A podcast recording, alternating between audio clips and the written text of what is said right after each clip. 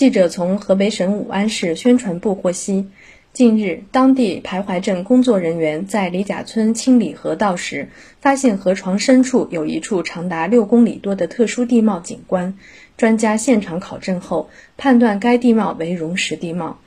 河北农大国土资源学院教授赵文婷，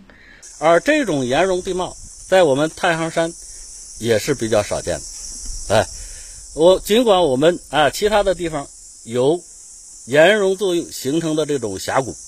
啊峰林，这个都有。